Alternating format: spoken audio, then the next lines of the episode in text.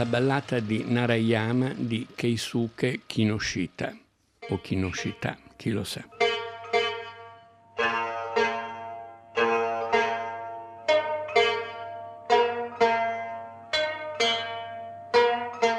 La ballata di Narayama ha avuto due versioni cinematografiche entrambe bellissime, entrambe due capolavori. Una prima di Keisuke Kinoshima nel 1958 e una seconda nel 1983 di Shohei Imamura, regista molto più moderno e molto più, diciamo, la generazione successiva, quella dei Kurosawa, dei Mizoguchi e appunto dei Kinoshita. La ballata di Narayama è un breve romanzo leggibile in una vecchia traduzione in Audi, forse all'inglese, intorno al 60, un breve libro. L'autore è un personaggio abbastanza singolare nella storia della letteratura giapponese, si chiamava Shikiro Fukazawa. Ha scritto due o tre libri soltanto, gabellandoli come studi antropologici, in realtà erano pure invenzioni sue. La ballata in Arayama è una sua invenzione, non è una leggenda che lui ha raccolto tra i contadini di qualche posto sperduto del Giappone. È un personaggio singolare perché ha scritto un altro bel libro che si chiama Il fiume sulla durezza della vita dei contadini in tempo di guerra, da cui Kinoshita fece un film anche da questo. E poi è un po' scomparso, ha avuto delle grane perché ha scritto un libro che metteva in discussione l'impero celeste, la figura dell'imperatore stesso stesso, per cui è stato minacciato, eccetera. insomma ha scelto di sparire nel nulla, di vivere un po' da vagabondo come viveva prima di mettersi a scrivere. Insomma. È un, eh, un personaggio tra i più strani della letteratura giapponese del Novecento.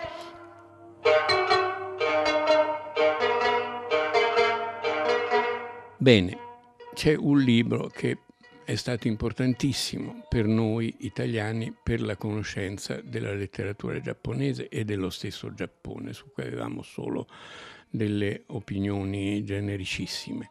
Eh, il libro si chiama Narratori giapponesi moderni, è un'antologia pubblicata da Bonpiani nei primi anni 60, scritta da Atsuko Suga, che io ho conosciuto piuttosto bene perché era una cattolica giapponese che ha sposato un mio amico Peppino Ricca, che era stato a Nomadelfia da Don Zeno Saltini, era stato in Sicilia da Danilo Dolce e dirigeva la libreria della Corsia dei Servi, quella di Turoldo e di De Piazze a Milano. Atsuko è tornata dopo, dopo la morte di Peppino, è tornata in Giappone, è diventata la grande esperta di storia della cultura italiana in Giappone all'università, ha avuto allievi allievi e allievi italiani, quasi tutti sono passati dalle sue mani, quelli di una certa generazione, ma ha avuto anche questo pregio di fare per Bonpiani questa antologia di scrittori giapponesi in cui abbiamo letto, non dico per la prima volta, ma quasi Tanizaki, Akutagawa, eh, i grandi di una grandissima letteratura. L'altro elemento per la conoscenza della cultura giapponese per molti della mia generazione è stato ovviamente Rashomon, il film di Kurosawa, che è stata una vera rivelazione.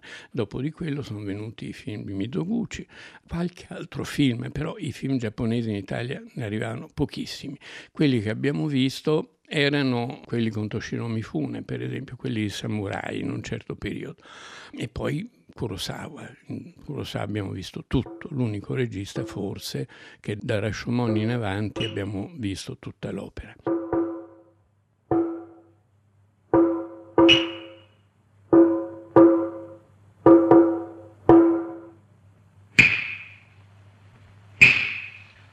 Oi!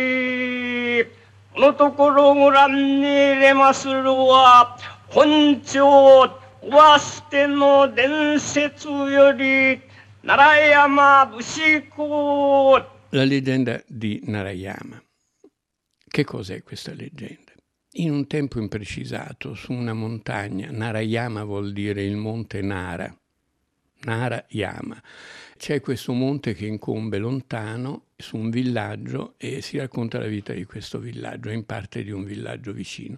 E si racconta una vita dove la fame domina, perché c'è una miseria nera, siamo in un'epoca imprecisata, c'è una miseria nera e in una di queste famiglie c'è questa vecchia che si avvicina ai 70 anni Orin, la protagonista, interpretata da una geniale attrice Kinuyo Tanaka, anche l'interprete prediletta di Mizoguchi, di tanti film di Mizoguchi. Orin, la vecchia, ha questa famiglia da mandare avanti, un figlio scapestrato, un figlio vedovo, cerca una moglie per il figlio vedovo, trova una vedova nel villaggio vicino. Insomma, c'è una vita quotidiana ma determinata dalla scarsità dalla fame. La fame è un tema dominante nel, nel film. In questo villaggio, come nei villaggi vicini, c'è una tradizione che le bocche inutili vanno un po' eliminate. I vecchi a 70 anni devono togliersi di mezzo, devono andare sul monte Nara, Narayama, e lasciarsi morire lì, aspettare la morte lì, perché sono ormai bocche inutili. Uno dei temi anche simbolicamente molto suggestivi, insomma, che riguardano questa scadenza è la caduta dei denti. E guarda caso Orin ce li ha tutti i denti. Però lei sa che è suo dovere a 70 anni, 70 anni si avvicinano, eh, si, si, rompe i denti con, un, con una pietra, perché i figli devono adattarsi all'idea che lei deve partire per la montagna, deve togliersi in mezzo, deve andare a morire. In una casa vicina c'è un, un vecchio suo che più o meno la sua età, che è terrorizzato da quest'idea, vive nel terrore dell'idea di morire, ha paura della morte, non vuole morire, fino all'ultimo resiste nei modi anche più grotteschi, insomma, a quest'idea di morire, mentre lei questa cosa la vede come una legge giusta e quindi è giusto che lei si prepari. Si prepara cercando di risolvere i problemi della famiglia, trovando la moglie al figlio vedovo, eccetera, eccetera. E alla fine si fa accompagnare mare del figlio buono, sulla montagna attraversano varie valli, arrivano e, il figlio la lascia lì in mezzo a dei cadaveri, a delle, non dei cadaveri, a degli scheletri, perché sono tutto il luogo, la valletta dove tutti gli altri vecchi sono andati a morire. E aspetta la morte sotto, sotto la neve.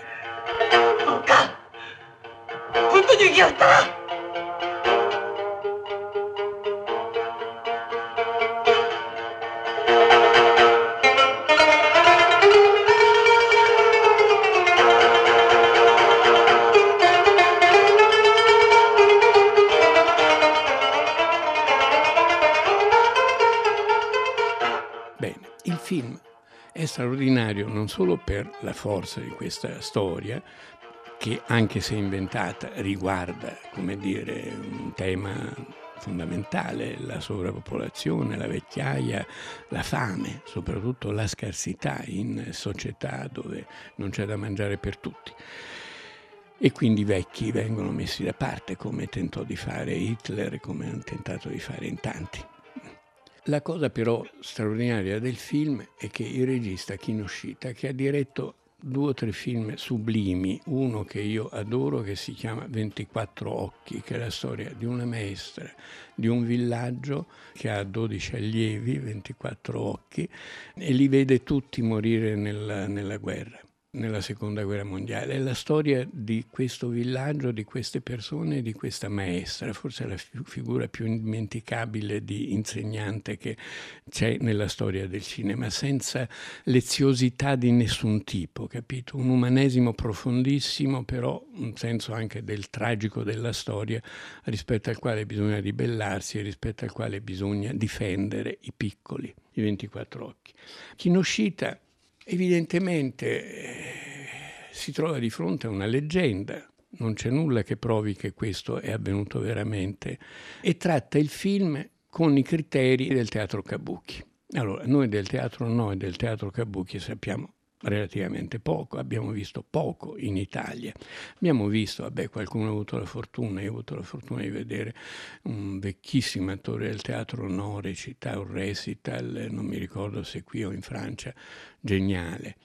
Però evidentemente sono modi di raccontare e di fare teatro totalmente diversi dai nostri. Intanto c'è una voce recitante che accompagna cantando cantando e suonando un tamburello, ma più di latta si direbbe che non di, di pelle. E c'è una voce recitante che introduce ai vari episodi, agli vari snodi del racconto. C'è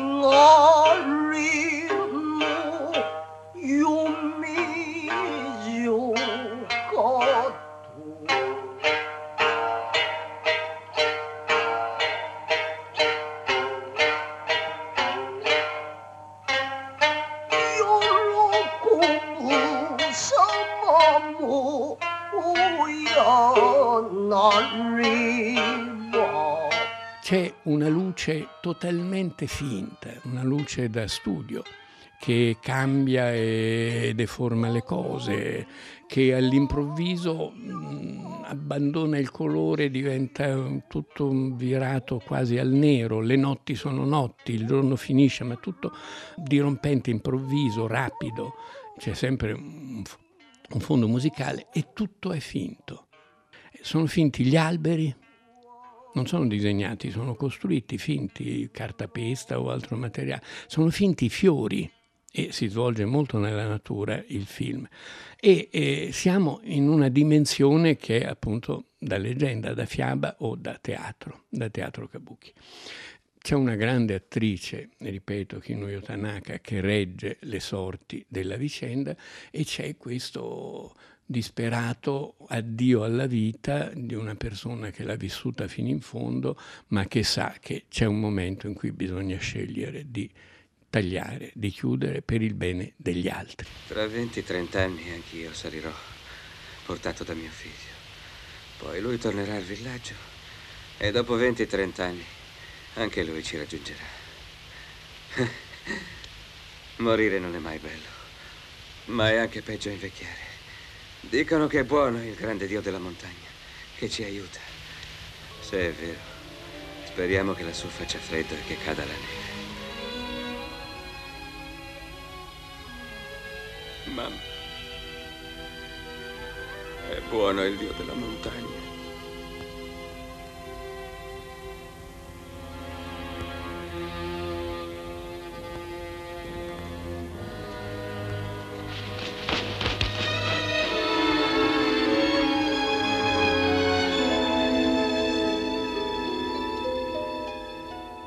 Questo film ha avuto la seconda edizione di Imamura nell'83 che ha vinto il Gran Premio a Cannes quell'anno. È un film importante, in Italia non è mai venuto, ma è un film totalmente diverso. Imamura era un regista di film di gangster, di film realistici, grande regista, ma che qui che cosa fa?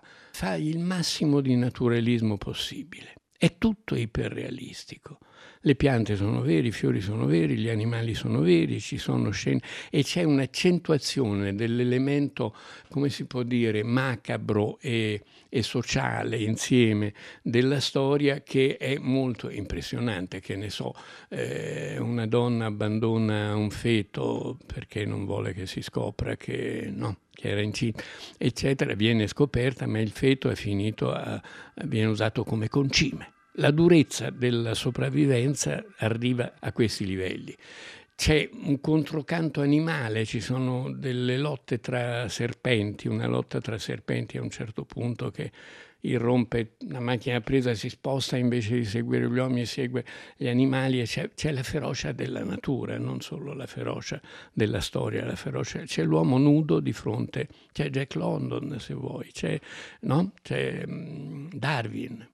Il film è bellissimo, anche questo, è un film atroce, però proprio il suo realismo ne fa qualcosa, come dire, di genialmente già visto, mentre quello di Kinoshita, che è più poeta, meno realista, più meno narratore se vuoi, è più poeta, e, beh, è un film unico, nel, probabilmente unico nella storia, nella storia del cinema.